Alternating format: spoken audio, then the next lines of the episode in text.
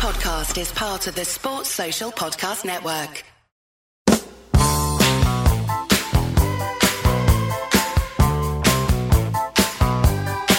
Hello and welcome to Stop Hammer Time, and it's a celebratory Hammer Time this evening. Uh, Jim Grant, Jim Grant's here. I'm Jim, celebrating. hello, I'm- yes, I've got a party hat on, uh, I've got some fantastic. balloons. We've got a win. Yes. we haven't seen a win for a long, long time. I can't remember Um, the last time I saw a win. those little flashes on the on the uh, far side of the table in, in match of the day. There's five, and ours was all red, uh, which was losses. And I can't remember what the uh, at the point we had lost to Arsenal. I can't remember what the sort of sixth result back in time was. but I think that might have been a draw. Yeah, I mean, we probably was. literally hadn't won a game of football Oh, in Yeah. two months. Yes, West Brom. So it was a draw. Yeah, Um, yeah, yeah.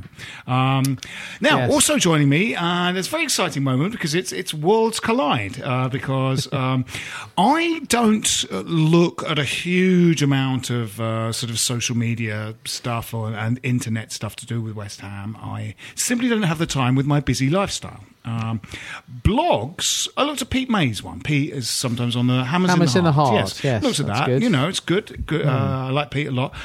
But two blogs uh, caught my eye, caught our attention uh, in the last year, and.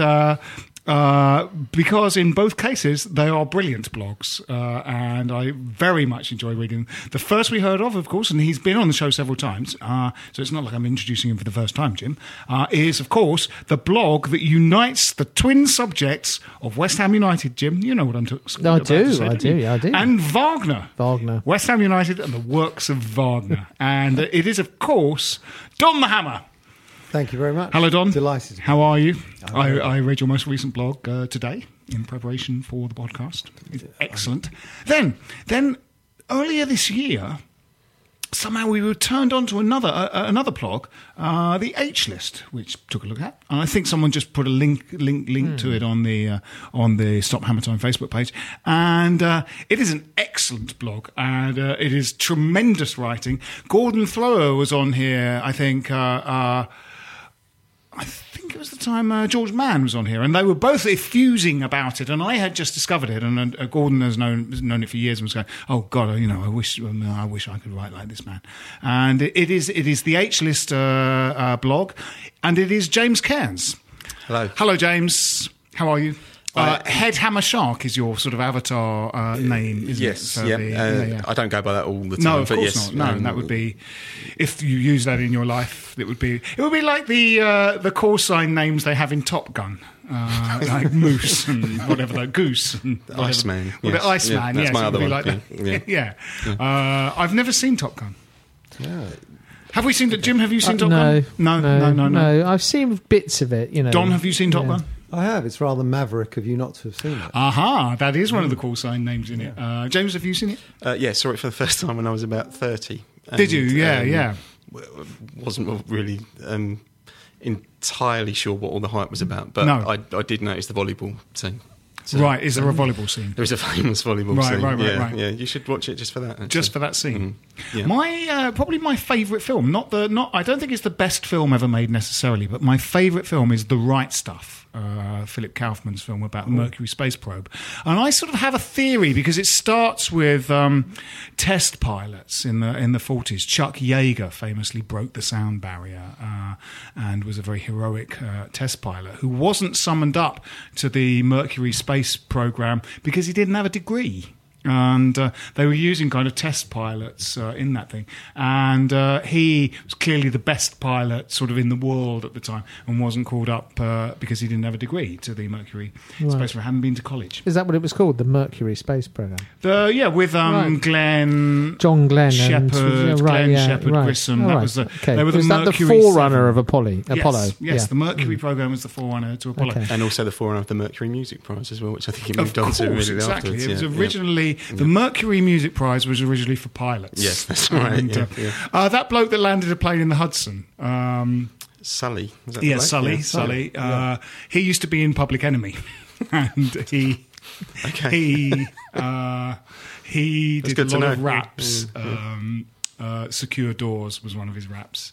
Um, uh, traced to the upright position was another one of his moves. Yeah, and uh, yeah, the Mercury. Uh, yeah, yeah, it was all. It was originally for music written by pilots. the Mercury Awards. Yeah, Yeah. yeah, yeah. Um, anyway, you should look at Don uh, Donna Donna the Hammer. Donna the Hammer is uh, the where, where you find uh, Don's podcast, and uh, the H List is James's podcast, and they are uh, podcast blog. I mean blog. Sorry, they are brilliant. They are brilliant. I'm working without headphones today, and I'm finding it extremely strange. I have to say so. So any Well, you look different, Any certainly. shitness on my part is down to the fact that uh, I can hear my own voice as I hear it all day. and that is slightly depressing to me. It's like a clown going on stage without his makeup on. It just feels like I, um, you know. You could borrow Jim's party hat. Yeah. Yeah, you can. I don't, yeah. I don't think a hat's going to help, Don. Come on, it's, it's just dressing up in a different hat is is. Uh, uh, my my headphones, my headphones, in fact, because they didn't work, were functioning as a kind of hat. Uh, so that yeah, I could, but I don't think that's. I don't I think was that's just quite, trying to help. I know, Don. I Yeah. know, Don. I appreciate it. I appreciate it. But uh, please keep your help to yourself. It- it's, it's infuriating. Uh, we have two games of football to talk about, and uh, all four of us went to both games. That's eight perspectives.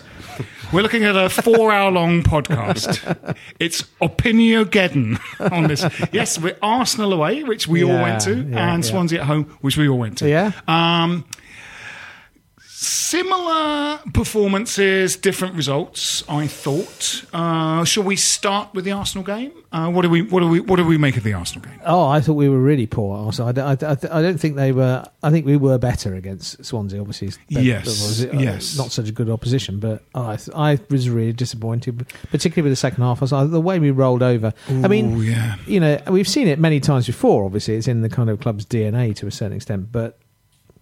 You know, they be, they have better players, but as Crystal Palace proved, you know, if you get in their faces and get at them, they were fragile. There was a nervy arena, Mm, wasn't mm, it? yeah. We, we could have we could have got something out of that. Oh, if they'd we'd been better, actually they would have scored a goal in the first half, which they failed to do, Yeah, despite just- how poor just- we were. I think we had an we had an eye to the Saturday game. Everyone knew that was the kind of cruncher. Yes, I guess it was, Felt yeah. we, we we really rolled over and let them tickle our tummies. Fellas, We defended quite stoutly, I thought, in the first half Hmm. of the Arsenal game. But I, I mean, both games were horror shows, really.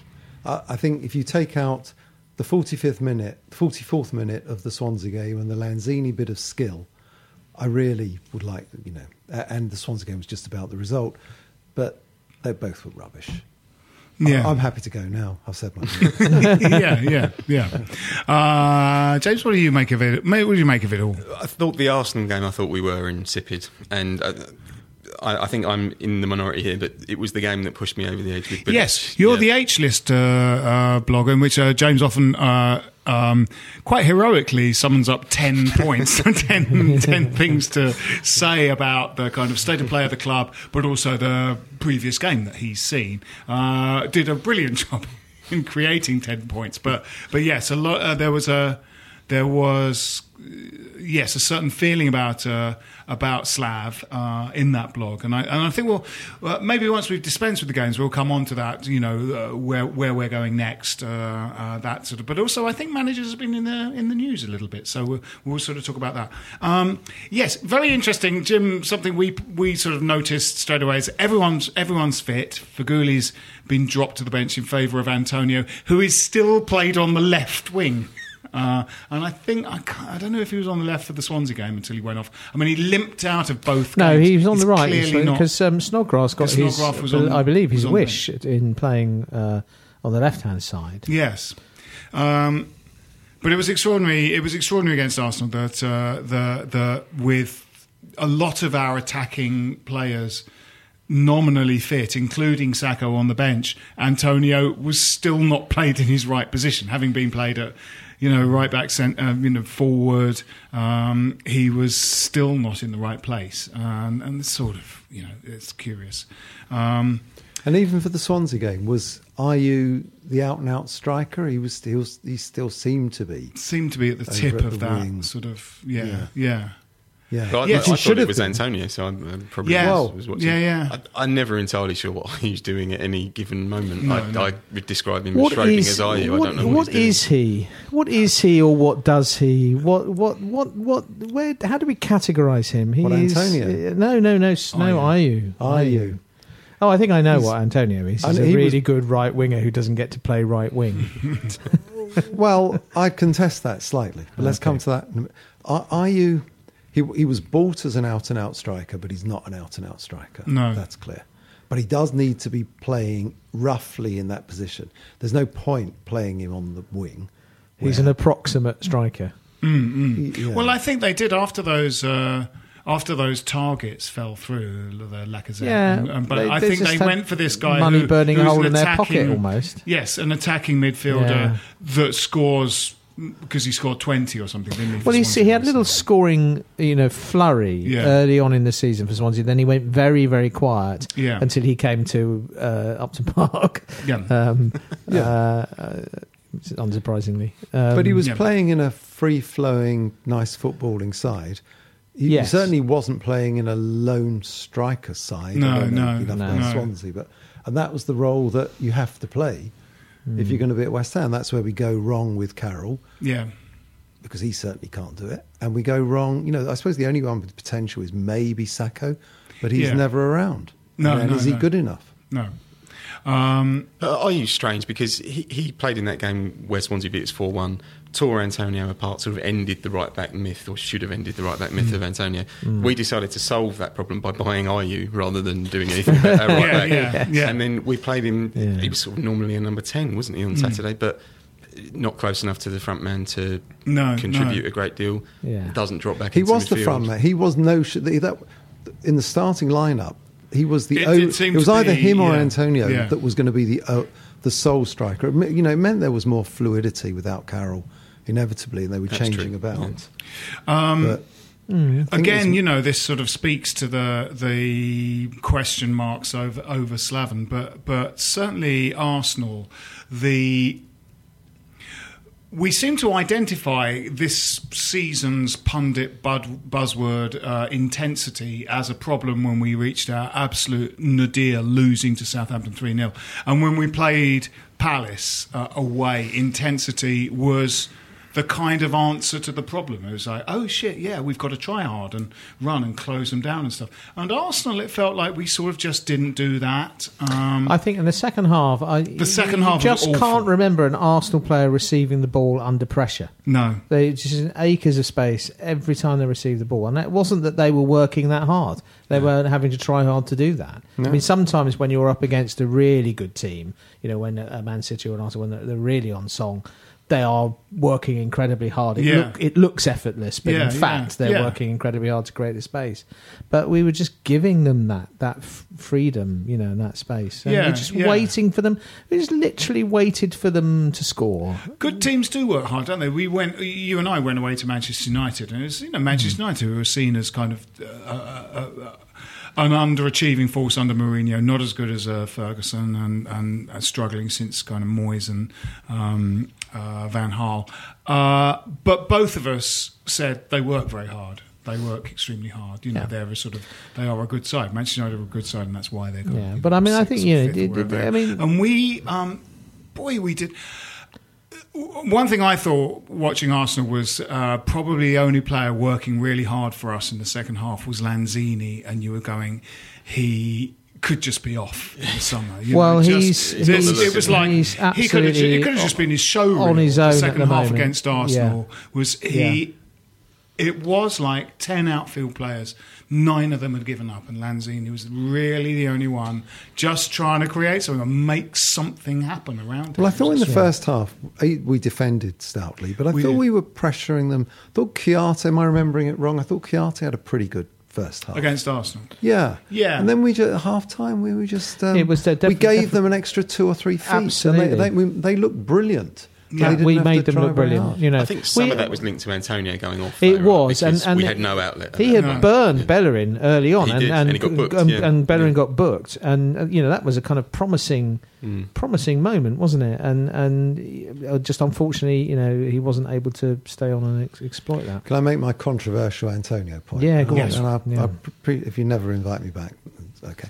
Um, I do like him, and I think he's a brilliant athlete, but I'm not sure he's a footballer. I sense a big butt here. Yeah. And it's not just Jim's butt. I, I sense, a, sense a big butt. He's not a footballer at the level that we aspire to be. Um, well, that, you the- know, that's the kind of in interesting the- thing about him, it? you know, he, he bundles through, people bounce off him. He's he has a knack of being in the right place at the right time and scoring goals, and that's all brilliant. And he seems a thoroughly good bloke.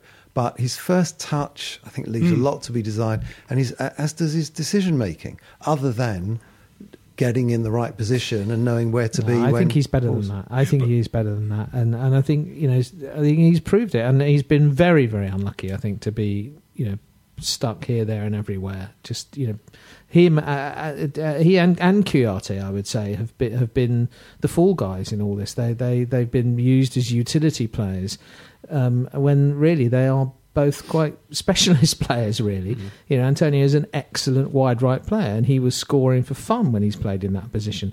Uh, he, you know, he's he's great at attacking the back post.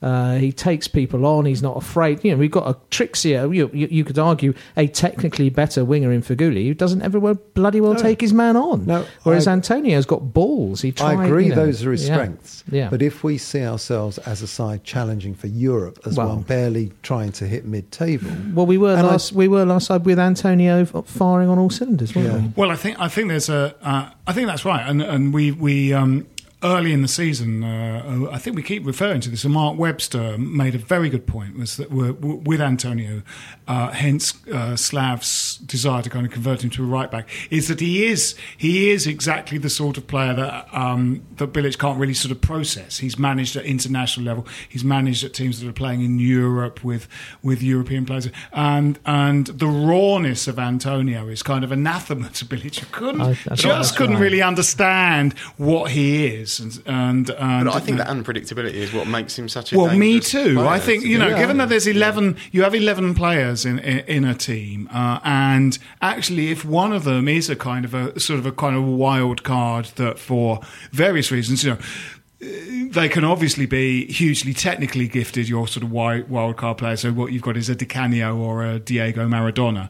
Um, but they could also be, you know, because I think Marlon Harewood was a bit like that for us in that he was incredibly direct, and there were t- there were times when when when Pardew was about to make a substitution where I'm going, bring Marlon on, bring Marlon, because he'll just run at them, he'll just run at them with the ball and create a bit of mayhem, and I think um, Well, let- Antonio's good at that. Yeah, well, let me let me try and retrieve the, situ- the situation. No, no, no. But um, um, if we aspire to be not as good as Tottenham, but in that realm, then I don't see Antonio getting anywhere near their first team. I see him as an impact sub there. Yeah. And if if that's where we are looking to be, even approaching that, then he shouldn't be the best player we've got.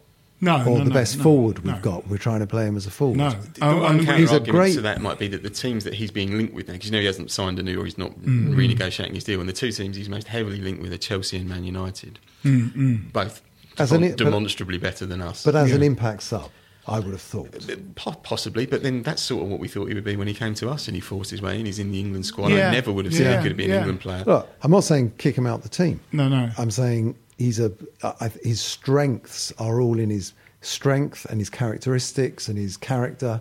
Um, as yeah, essentially, he's not come touch. through. He's an unusual character in the sense that he's not come through the academy system, and he hasn't been overcoached, and he, he does have great footballing instincts. I think you're right. I don't think he has. You know, there there are elements to his to his game.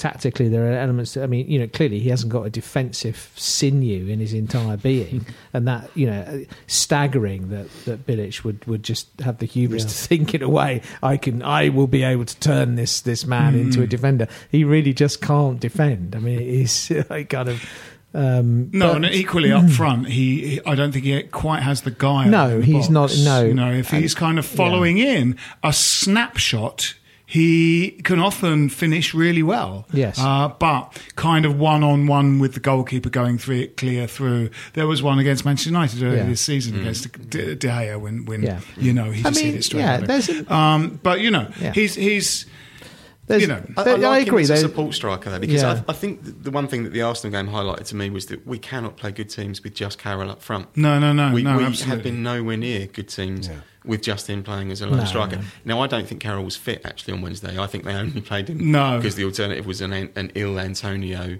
Yeah, or, a- that's or a barely walking Sakho or Yeah. Calleri, who he obviously doesn't fancy. But I like um, Antonio as a second striker joining. Yeah, um, and I, you know, I'd like to see that a bit more often. We're just going to take a little break now, and we'll be back after this message.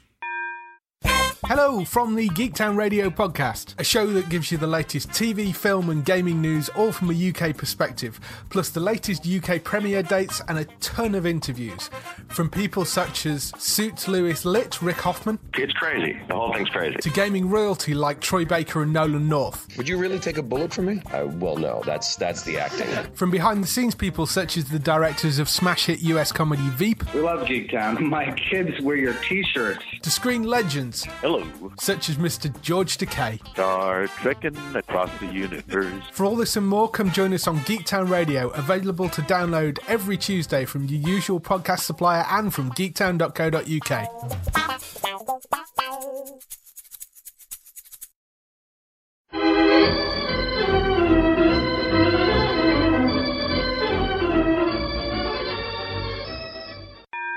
Welcome back. Uh, we um, we're probably going to move on to uh, the Swansea game now, um, uh, from the because a lot of the issues kind of hang over. Uh, we were talking a little bit about um, uh, Carroll on his own up front was then just replaced like for like with Sakho, which clearly. Um, in retrospect, suggests that Carroll was injured because we thought that it was, you know, at the time it seemed to be a substitution in search of getting back into the game, so freshening up your striker. But obviously, leaving Carroll on for his height and getting on the end of crosses and bringing Sakho on would have been the go for me, but didn't happen. And I think everyone there was a sort of a kind of a groan of miscomprehension uh, when. Um, uh, um, when he brought on S- Sakho and replaced Carroll with yeah. Sakho. Well, especially as he wanted to do it at a set piece. You know, we, had, we actually had an attacking free Yeah, it kick. was yeah, it was right, yeah, yeah. um, so that was very strange. Um, Sakho, uh, uh, as you pointed out in your blog, had his shorts pulled up in a look that I've never seen him have before. It sort of, it was, it, it was almost like his shorts looked like a kind of baby grow. I think uh, if you've had a back, back surgery, you pull your shorts up as high Maybe as it is, humanly yeah, yeah. possible. yeah. Th- That thin layer of of um, polyester may protect your spine All the difference, from, yeah. from being kicked in the kicked in the back by uh, you know Koscielny or whoever they had. Um, he wasn't playing, but. Um, Yes, very strange, and you know he just, just was unable to really influence the game because he's kind of on his own up front. Uh, Yeah, I think we'd given up by that stage. Yes, Uh, I think we had as so well. I think 2-0. that's and true. he didn't then play in the Swansea game, despite being on the bench. And that's slightly. Surely he can't have picked up another injury in that Arsenal. Obviously, not one enough for him to uh, be excluded from the team altogether, but one enough not to risk him or give him some game time. And because Calleri came on instead of him, you'd think that Sakho could have done the job. That, Well, So you're Bilic, wasn't of- Bilic's hand forced a little with the uh, Antonio injury? Yeah. Because Sakho, he probably didn't think Sakho could last that long. He didn't want to game, risk yeah. that game. Yeah, I agree. That wa- and I think uh, so. That was probably the right move at the time. And I think Fernandes coming on, who I really like actually. Yes. Um, that was probably the right sub as well. So I'm not sure. And I can't remember the third sub, but I'm not sure where Sakho would have fitted in and how he would have helped at the, the those stages of the game. No, if you could have left Carroll on though, that's because you're just basically Yeah. going two up front and and, Yeah. and buzzing around. You know, Sakho buzzing around the big man would, would, would be you know would seem like that might produce some kind of some result. But uh, but anyway, yeah, we. Um, we started uh, Swansea with Carroll and uh, Sakho on the bench, neither of whom featured in the game. So, uh, so we really were kind of a slightly sort of weakened outfit in that. Um, Antonio is clearly just going to stagger on to the end of the season. He had a big injury that put him out of the ga- uh, out of out of the games. Then both games he's limped off early, Arsenal and and Swansea. I think he's really just hanging in there till the end of the season. Um, yeah, I mean, it was sort of again. I mean, we we seen just shagged. Uh, you know, we, we fitness seems to we we seem unable to produce the mythical or, the proverbial intensity that the the the teams are all about this season. Um, um, you know, we won it though, one 0 and it was it was. Yeah, we had more intensity than them. I mean, they Yes. were they were dismal. very poor, weren't they? um, and we were lucky that they were so dismal in, a, in some respects. But we, well, the defence played played as as well as it's played for a, a long time. Uh, Collins had a great game. Byram, I think, had his best game probably Yep. in Yeah. the West Ham shirt. Yep. Um, Yeah. um, and you know, Arthur looks all right, doesn't he? I think he's looks good. okay. Yeah, yeah. Um, you know, they don't offer much. I think. I think both Byram and uh, Masuaku look like they're good, kind of attacking uh, fullbacks. Masuaku um, is very skilled. Uh, Uh, he sort of seems like he could Fast be a feet. midfielder. Yeah, very quick feet and. Uh, uh, very good range of passing and very accurate passing. He's got this weird, not much backlift uh, when he when he, he kind of stabs the ball like like using a pitching wedge or something.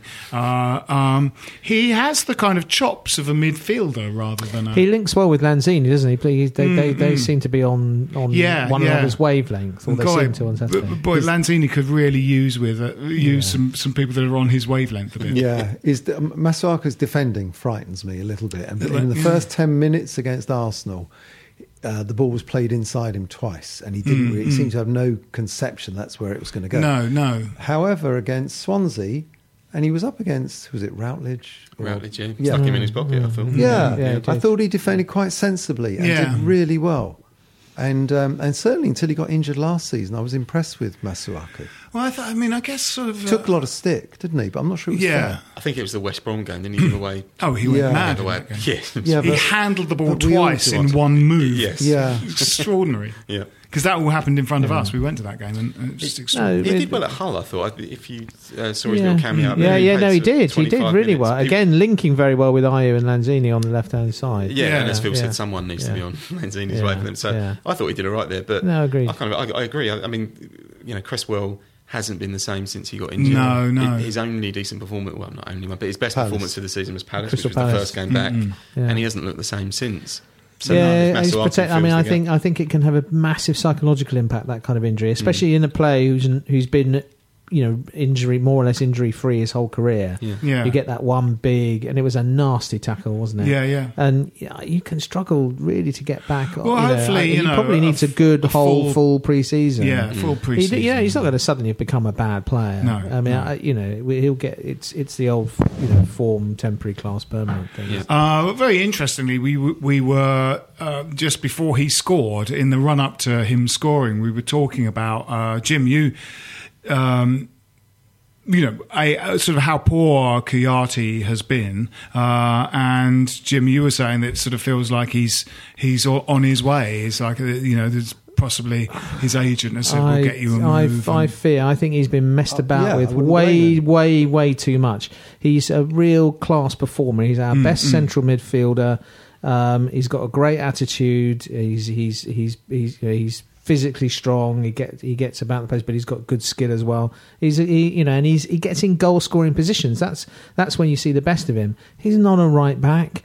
He's not even really a central defender, although he does a great job when he When he steps does that, in yeah, there. Um, he's not even really a sit in front of the back four midfielder, to no. be honest. He's a box to box midfielder, and that's what he said when he when he signed, and why he was getting a bit fed up at Anderlecht playing playing played in the back four. Mm. And and you know, good players like that don't deserve to be treated like Jonathan Spector. No, You know, no, it's, it's no, uh, right. You know uh, that you, he's too good, and um, Well, to, really top quality teams, you know, that they they will sometimes uh, go, uh, you know, here's skillful right winger, have a go at right. Like, you know, Yeah, when, when yeah. Man U came and uh, briefly Giggs played right Oh, back yes, for them. yeah. You know, when a footballer's really, really talented, and also everyone he's playing with is hugely talented, they go, right, I'll do a job at But- right back. It'll be sort of fun. But when Kouyaté's kind of your a best attacking midfielder and your manager goes, "You- why don't you play it right back? You must Yeah, go. well, yeah, "Really? yeah, yeah. But I mean, Really? I, you know, I think there's, you know, when you have an injury crisis or Yeah, whether a one or two situation where games. needs Obviously, yeah, must, yeah. obviously, I'm not saying that you know his position should be sacrosanct, but it's it's it's crazy when, especially when the team's not firing on the No, cylinders, no. not to play your be- your your, Yeah. your your best players in their best position Yes, and build the people out team around that. position, yeah, And and Bilic, if he's if he's got a, a a failing this season, it's been this square pegs in round holes all over the park in order to kind of make sure that everyone sort of fits in. And sometimes, you know, you've got to. He has started to kind of sub Noble from time to time, but sometimes you've got to say Noble's position isn't necessarily sacrosanct in, in, in the team. So if Chiati is getting a bit pissed off, he has looked to me out of sorts for some for some time, not Yeah. quite at it. Yeah. And uh, I was pleased that he got that goal and Yeah. was fired up by it because he because he you know he did have one of his better games in recent times, playing in his the rightful position now. Well, I mean, You know. yeah, he got forward after he scored the goal, but I mean, up to that point, I didn't think he was playing particularly well. no, no, you know he was a little bit lackluster, Yeah, yeah. wasn't he? I think we've struggled since Obiang's been out. Yeah. I, I think with both Kouyaté and Noble, their natural instinct is not as as defensive midfielders, and they were you know one ball, it, not just in the Arsenal game, but in games be, behind before that, and they were just taken out of the game. They were too far forward. They were the wrong side too often. And as much Yeah. I do agree, I think is a fantastic player, and whether you can just step out of central defence and resume your duties back in midfield as though nothing had ever happened, I don't know. I've not played football anywhere near that level. No. but that might have been why I suppose he it depends a little bit what's happening on training and whether you'll be you know Yeah, I d- uh, you but know, his, he, you know. his instinct, whereas Obiang, 95% of the time seems to get it right and seems to make the right decisions. As, fant- as great as Kouyaté is as an all-round athlete and getting forward, his instincts of just covering that back four and not not Yeah. no, yeah. no, no, no. But I, he's a, he gives you mobility. To me, he's like a firework. You just let him go, don't you? And he, he mm. just appears all over the pitch. And we've lacked that all season, I think, because, because Yeah. as you, you kind of touched on, really, Noble's position has been sacrosanct, so he hasn't really been at risk of the chop. Obiang's played really well, but that gives you two fairly stolid central midfielders who hold the middle. Yeah. But what Kouyaté gives you is an ability to press far up the pitch, which I thought we did very well Yeah. uh, on Saturday. And actually, Calleri, I thought did. Yes, he did, He was yeah, quite mobile, yeah. and, and he did. it He in a way- worked the in line in a, in a kind of old fashioned. Yeah. Yeah, yeah. I mean, you know, he didn't. Yeah. He did. There was no finished finishing product, but He can't have everything, um, but- But you could no, tell. he worked hmm. hard, and he And you could tell moved he- their defence around. He had a, he has a striker's instinct in getting your body in front of the ball and shielding it from the central Yeah. defender and bringing others into play, and he was doing that naturally. He had some lovely touches as well. I It's a bit of a what if, isn't he? I think if he'd scored one of those goals, Yeah. he had a couple Yeah, of great chance didn't he, against isn't it? Bournemouth and very early Yeah, on. yeah. If Yeah. he'd just got one, you, it's, you know, you sort of think maybe he might have played a bit more than Zaza and you know some of those early games. But I think if, I think if have we gone had a sort of a, you know, what we, what, what all the chopping and changing has meant this season is that we don't really have a system that someone can just come on and fit into, just No. clip into that system. You know, Zaza, you know, there's there's been a few players that that you know when we started going. Um, 4-4-2 at half time in the Palace game and then sort of tried that a few more times. You're kind of going, if we still had Valencia, if Valencia was up with Carroll, that would be great. Valencia's been played as lone striker or out wide um, quite a lot, you know, and it was starting to slightly fall into the chat we were in with Allardyce, which was I play 4-5-1, I play one guy up there. Um, Sam Baldock, you're going to be on your own with five blokes miles behind you in the pitch. Uh, I want you to win long I mean, lofted balls. It's interesting. Sam, interesting. you know. You, you bring Valencia into the conversation because you, there- there's I thought of another couple of reasons why you might question Bilic's judgment. One one is you know we let we let Valencia go on loan um, to rivals in effect. Well, in theory, as it's turned out, they've not been. But um, you let Valencia go on loan um, and you buy Ayew. And I'm not quite sure what Ayew offers that Valencia doesn't really. They're very, very similar players Hmm. in some respects, something in terms of what they You know, what are they? What are you know? In theory, probably goals, but Well, it yeah, hasn't I mean, yeah, way. no, it hasn't quite proven that way. And and the other one is, you, you, I, I think we'd all agree. You know, Obiang's been the great revelation of the of, of the season. Although he, he looked good whenever he came Not a on last season to me. No, you know, okay, Yeah. not to us, but to Bilic apparently, because he seemed inordinately reluctant to to give him a chance. I felt. Yes, I I think think, Obiang, you know, I think we're on to the Bilic conversation now, Yeah. right? and and this season's been uh, um, quite interesting, especially in the last few weeks. Uh, uh, last night. Um, both Allardyce and Wenger, through contrasting fortunes but in the same game, uh, have been under the kind of scrutiny of uh, the media and the fans of their own clubs. Ranieri, obviously, uh, was was a classic sort of example this season of uh, uh, changing the manager or what is the manager doing? Does the manager have the faith of the players? What's happening behind the scenes? Have they lost the dressing room? Um, Bilic, you know, certainly your your um, blog, James, after the Arsenal game, started to raise some questions about Bilic. Uh, I think it's great that the that we're absolutely behind him in the stadium. The Bilic chants are great because he is he's sort of the manager of the team. When you're cheering him, you're cheering the team. Um, but I think that there are some, you know, questions over, over certainly the summer's transfer window and we think Jim, you were saying is slightly. He might be a little just bamboozled now by the season. There's been been so many injuries, so many Yeah. changes that he slightly doesn't know what to do. Sam Allardyce, when we had our in his middle Premier League season, when we had the kind of defensive crisis, I sort of feel slightly like, um, and I think Jim, you agree that sort of Sam's brain turned a bit to mush, going, I just my players are just they're all injured i don't know what to do. Sam's kind of dogma uh, exacerbated that by going you know i don't i just i defend. All my defenders are injured i literally don't know what to do now. Um, and that season was just a, a horror show. Uh, yeah, I think pressure, pre- you know, that, that intensity. We, again, like, like you say, we don't we don't know what it's really like in, uh, at top level, but or at any level really in terms of sport. But um, that pressure clearly has an impact, doesn't it? It clearly scrambles people's brains. Um, you know, it's it's uh, whatever sports. You know, you're just watching that fantastically thrilling finish to the Masters. You know, the, you, the kind of pressure just on a five foot putt. You know, Yeah. that you would sink all day long in practice. That kind of it is head scrambling stuff, isn't Yeah, it? And, yeah, and, yeah. and and and you add that to the fact that the pressure comes on the back of a sense that if you if you concede a goal or you make a mistake. You're not going to get back from it. You know the, the teams that are playing well. I mean, like last season, we go a goal down. We go well. Well, so what? It's like when we were playing really well under Pardew in 2005 6 Mm. We kept coming back from going one 0 down. It didn't really matter. You just everybody and in the stadium, you know, the, the, the support knew that. Oh well, no, we're still, had a little so bit of what? we're still in the, yeah, we're still in this game. when, when we went one down against Palace at Upton Park last season, I literally thought, doesn't matter, we'll score. Yeah, yeah. You just knew yeah. that you just knew. And in fact, we scored within about like two minutes or something. Mm. They kicked off and immediately were under pressure and we scored. Yeah. You know, and, And- and you, last season we had goals in us, you know, all season long. The was- body language when when Hull scored their equaliser was was telltale stuff, wasn't it? Mm. That, that you know, Feghouli had, had had rolled out a red carpet for Robertson to to run into space from uh, from left back. He played that one two. Nobody got near anyone. He slotted the ball home, and just the slumping of shoulders and the kind of you know and, and the kind of slight bits of recrimination between players and whatever. It's a giveaway thing. They're under incredible pressure, and you thought, oh no, we're losing. We're lo-. I said, fact, I turned to Lawrence, who I was standing uh, standing next. I said, oh, we're going to lose this now. Yeah. we're going to lose this now. Um, um, you know, you just knew that intensity seems happen. to be sort of a real issue this season. It's a, you know it, it, we sh- we we saw it in effect at Palace. It was what we were lacking, and then when we had it, we beat a team.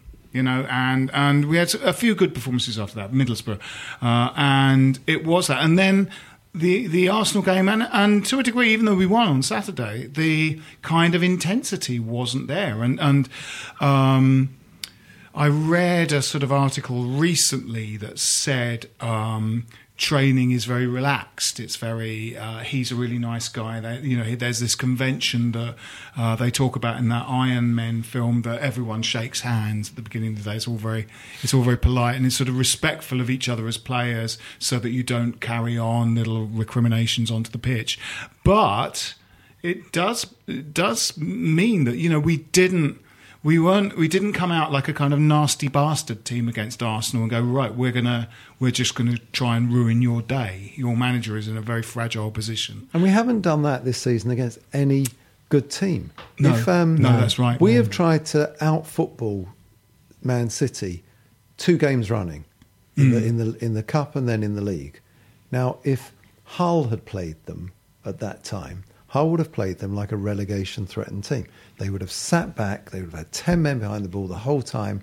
They'd have been really intense. They would have roughed them up Mm, and either scrambled a nil-nil draw, or even try and scrape to win, or would have got if they'd have gone down, it would have been through City's brilliance. Yeah. We come out and think we'll just play football through these, through them, Yeah. and we've done that against all of the all of the good teams. And actually, we don't Maybe really- the Man But U, we were- the Man U yeah, nil nil away, yeah. may be an exception. I mean, last season though, we were playing really good counter-attacking football, weren't we? We we were we were sitting back against big against big teams, but when we got the ball, we had Moses, Lanzini, Payet, Antonio, all Payet. break, all breaking. We had Payet that could know. find them, and then we had pace. Mm, Unless it's Antonio that's up front, he, what pace? We haven't got any pace. No. No, no, that's right.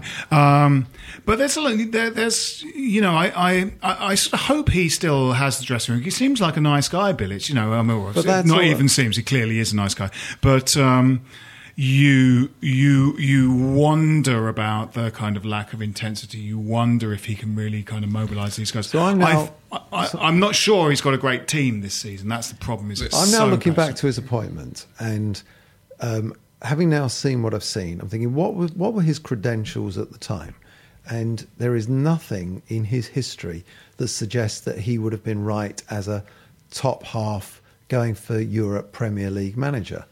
He, there, there was the international, which who knows how that is comparable. He managed in Turkey, and he played for us. It was a massive leap of faith. Yes. And last season, as brilliant as it was, I don't know whether I can point to that being attributable to him or to Dix. I'd like to think it was, but I think you hit the nail on the head before about this lackadaisical attitude. I'm not surprised to hear that training is a nice, relaxed, friendly affair. Mm, and I don't imagine it is at Tottenham, where But you, know, pre- you would imagine that the training is the same this year as it was last year. I mean, I'm I'm on the Bilic out bandwagon as this. I'm sort of Right. on the, the wrong side of it now. But I, I would kind of argue the intensity stuff.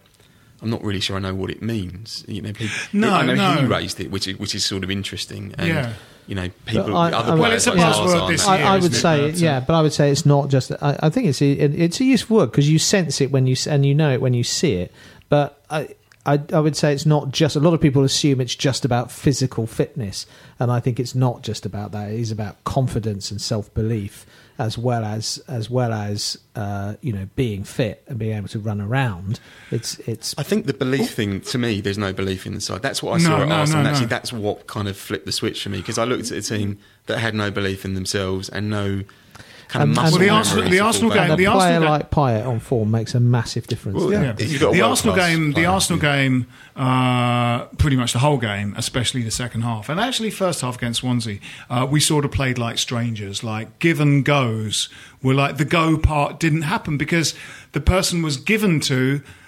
The first guy runs on, and the second guy just doesn't give it back to him. Just kind of goes, "Oh, who can I pass now?" And you go, "Oh, it's a fucking give and go." Haven't you seen these on telly when you were a kid? And taking- That's what the guy's trying to get you to do. So Cresswell passes the ball to you. You give it back to him because he's going to run. And I mean, they literally, Yeah. and, and that's when you get. Um, you know, this is chicken and egg, isn't it? Because it is somebody who is um, particularly culpable when our midfield misfires is Mark Noble, who just wants to take too many touches when he gets the ball, does his little 360. They all goes, take too Who many will I? touches. yes, yeah, yeah, but but but my point is that they are then a they are a collection of individuals. They then form a big thing that then it's difficult to back in reverse engineer the idea that the midfield is playing badly. So then they all each play badly. He is a, he is you know typical of a thing that.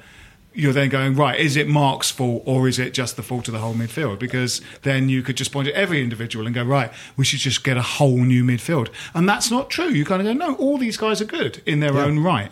You know, um, against Swansea, I sort of I thought a midfield with with Lanzini, Kouyaté, Noble, uh, that should be playing better. That should be playing mm. better. It's not Snodgrass should be playing better than this midfield is playing. Certainly in the Arsenal game that was true, but actually against Swansea it's true. You know, as individuals, these are good players. You know, you put all of these players could play in the midfield of a team better than us and hold their end up really well, and in fact play better because they're surrounded by better And the one players. fluid movement in the first half, we scored.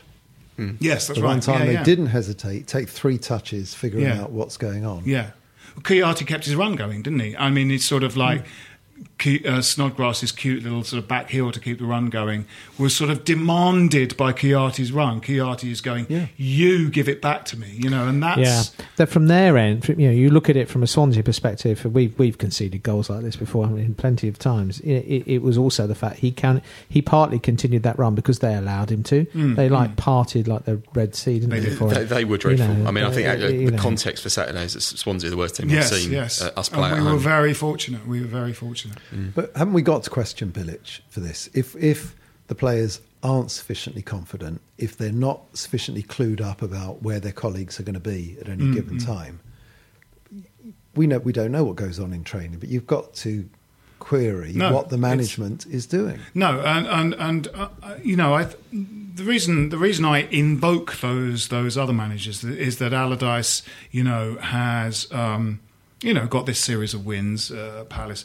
You know what happened at Leicester with Ranieri is, it, you know he he he must have been the kind of you know the head silverback in a in a colony of silverback gorillas to win them the Champions League, and then they just all went off him suddenly. And then when he went, they started playing better again. You go, well, what happened there? What was the psychology there? What happened? Uh, you know, Wenger.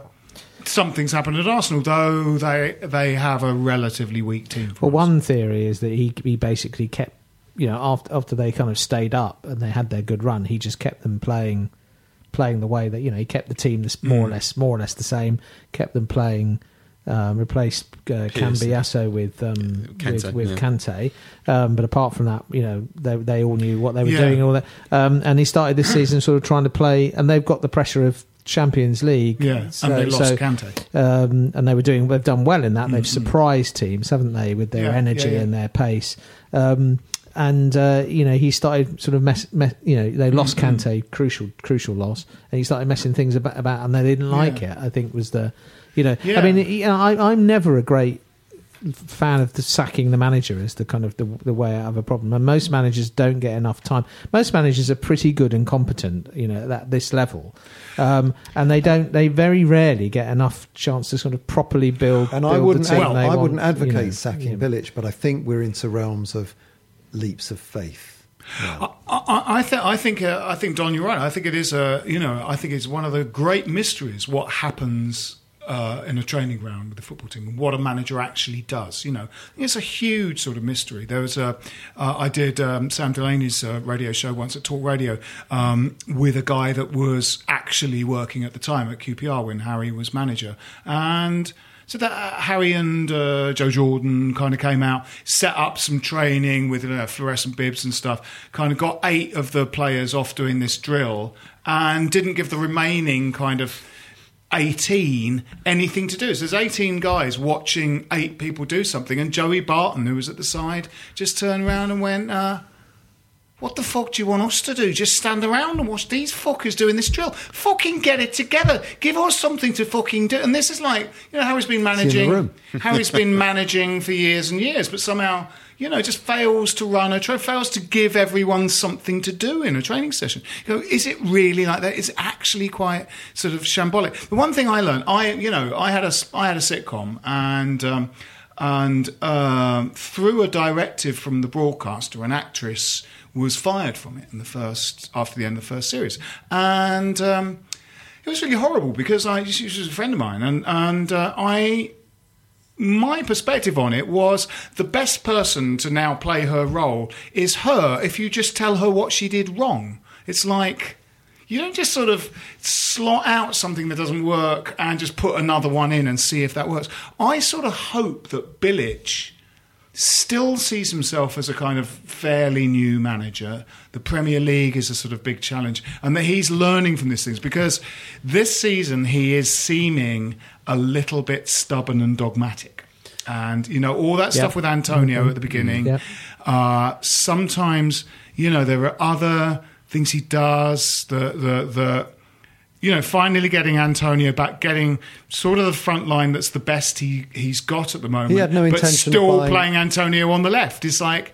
Come on, man! He had no intention of buying a left back until his hand was. No, that's right. Yeah, that's I right. agree. Well, the Agree. summer transfer window is extraordinary. Yeah. Absolutely, they were going to start a Premier campaign in a one left back. Hmm. sixty thousand seater stadium with one left back. It's almost fortunate that Cresswell got injured because they bought another left back, and that's insane. That's insane. And if you wonder what the relationship is between the kind of board and the manager, it's like it can't just be like some shitty company where where you know like Alison sort of doesn't wash enough or kind of leaves mouldy cottage cheese in the bit, but no one can talk to her. Do you know what I mean? I, I actually, when when Sullivan and Gold kind of announced that summit with with Sam Allardyce, people thought it was. Um, uh, undiplomatic of them and very bad form to do it. But given that Allardyce literally in every interview he gives goes, I won't change. I know I know how to play football. I'm not going to change anything. I'm when certainly I I was going, you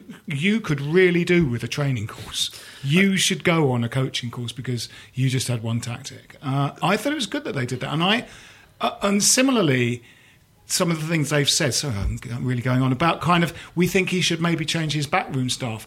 I think that is a little bit of a cry for help from Sullivan and Gold in that, that they're, they're going, maybe that you need a devil on your shoulder to go, no, Slav, you've been playing Antonio right back. You know, need some kind of sounding board or someone that's maybe going to, you know, sort of ameliorate some of his the, the no, we'll be all right playing Antonio at right back. No, I'll sell Tomkins and Collins is having a great game and will never grow old. So uh, I'm not, I'm not sure I trust them to make those judgments. I mean, No, I mean, to be honest, actually, Yeah. that's my biggest fear about getting rid of Bilic. The people who would be replacing or making the decision to replace him Yeah. don't know what they're doing. No. and I mean, you did touch on it though. The thing that to me is different this year is we're in a sixty thousand seater stadium. You know, Yeah. we, we gave up Upton Park to move to the, to Olympic Stadium. Yeah. We've moved the goalpost literally, so you can't go to Arsenal anymore and not have any idea how you're going to win the game. No, no. you can't have crappy transfer windows where you. I mean, we, we spend more than or just slightly less than Tottenham on wages Yeah. and transfers, but to absolutely no effect. And at some point that has to change because because we you know we changed the identity of the club, Yeah. and there was a sort of trade, wasn't there? We would all move to the Olympic Stadium, not kick up about it. that didn't really work in the first few games of the season, No. but you know we we would accept that. But the trade-off would be we, we're going to be better. But what there has to be a timescale to that, though, doesn't there? True, but don't get immediately worse. would No, that's right. Well, It's I thought uh, it was inevitable we were going to get immediately worse. We couldn't have I, a I season really like last season, that. but Yeah. we shouldn't be just above the relegations. no, no, No, that's right. and, that's and the right. Payet thing, is Yes, un, un, yeah. sort of That's made. foreseeable. I think that had a huge impact. I think that made a big, big, big difference. If he- but Massive, it, but yeah. but again, you know, not it's not just about him. Uh, it, it's about the fact that we didn't bring in the kind of players he was obviously expecting us, and probably No. possibly had been promised we were going to going to bring in. You know, he was expecting that he was going to be playing with people like Lacazette, wasn't he? You know, Yeah. but no, he wasn't. the window did make the Yeah, team yeah. worse rather than Yeah. better. Getting rid of Collins, not buying, uh, getting rid of Tomkins, not buying a left back Mm. uh, until you know the a scramble on the last day of the season. You know, you can you, you you know those closed seasons, or, or well, when the previous season is on, you can start identifying targets sort of straight away. But whilst hmm. that's true, we've still got a squad that is pretty good. That should be mid-table in the Premier League, and I and I do fear the reason we're not is because of poor decision making, because of the lack of fullback cover, and messing about and playing Yeah. people in unnatural positions. No fit And- strikers. Yeah, No fit strikers, and I yeah. and I just don't think Bilic has covered himself in glory, and I do want him to stay, and I do want him to suddenly come good. Yeah. But I but I see no signs of that happening. There's no rationale behind me wanting him to stay. I just No. like the bloke, And Yes. so which does count for a lot. You, and you the hope that they have a kind you. of open enough kind of dialogue, you know, because it is, you know, work practices are, are you know, I know, I know I'm, I'm sort of using, Mm. you know, it's in an office, it's amazing how sort of poor working relationships are. Someone is has, does something that makes the rest of the sales team cross, and no one can really talk to them about it. You know, it's sort of I, I, I, I. I really feel that that that you want you know the, the the ball to sit down with Slaven and say, "Do you understand what went wrong?" And you know, if you you have to tell us if you need a cover, you know, cover at left back, or if you think Burke or you know Oxford or, or Bonner can, can cover us at left back, because you know the fact that we were going to start a Premier League season with one left back is extraordinary to me. I mean, you mm. sort of touched on this really, but I mean, it's clear we, we he's got many, and as you say, he's got many virtues. That his his honesty and his openness with the media and the way he deals with things, and the fact he's clearly erudite and and and uh, in some respects a good man manager. But the, the big the question is, you know, the players clearly like him, but are they scared of him?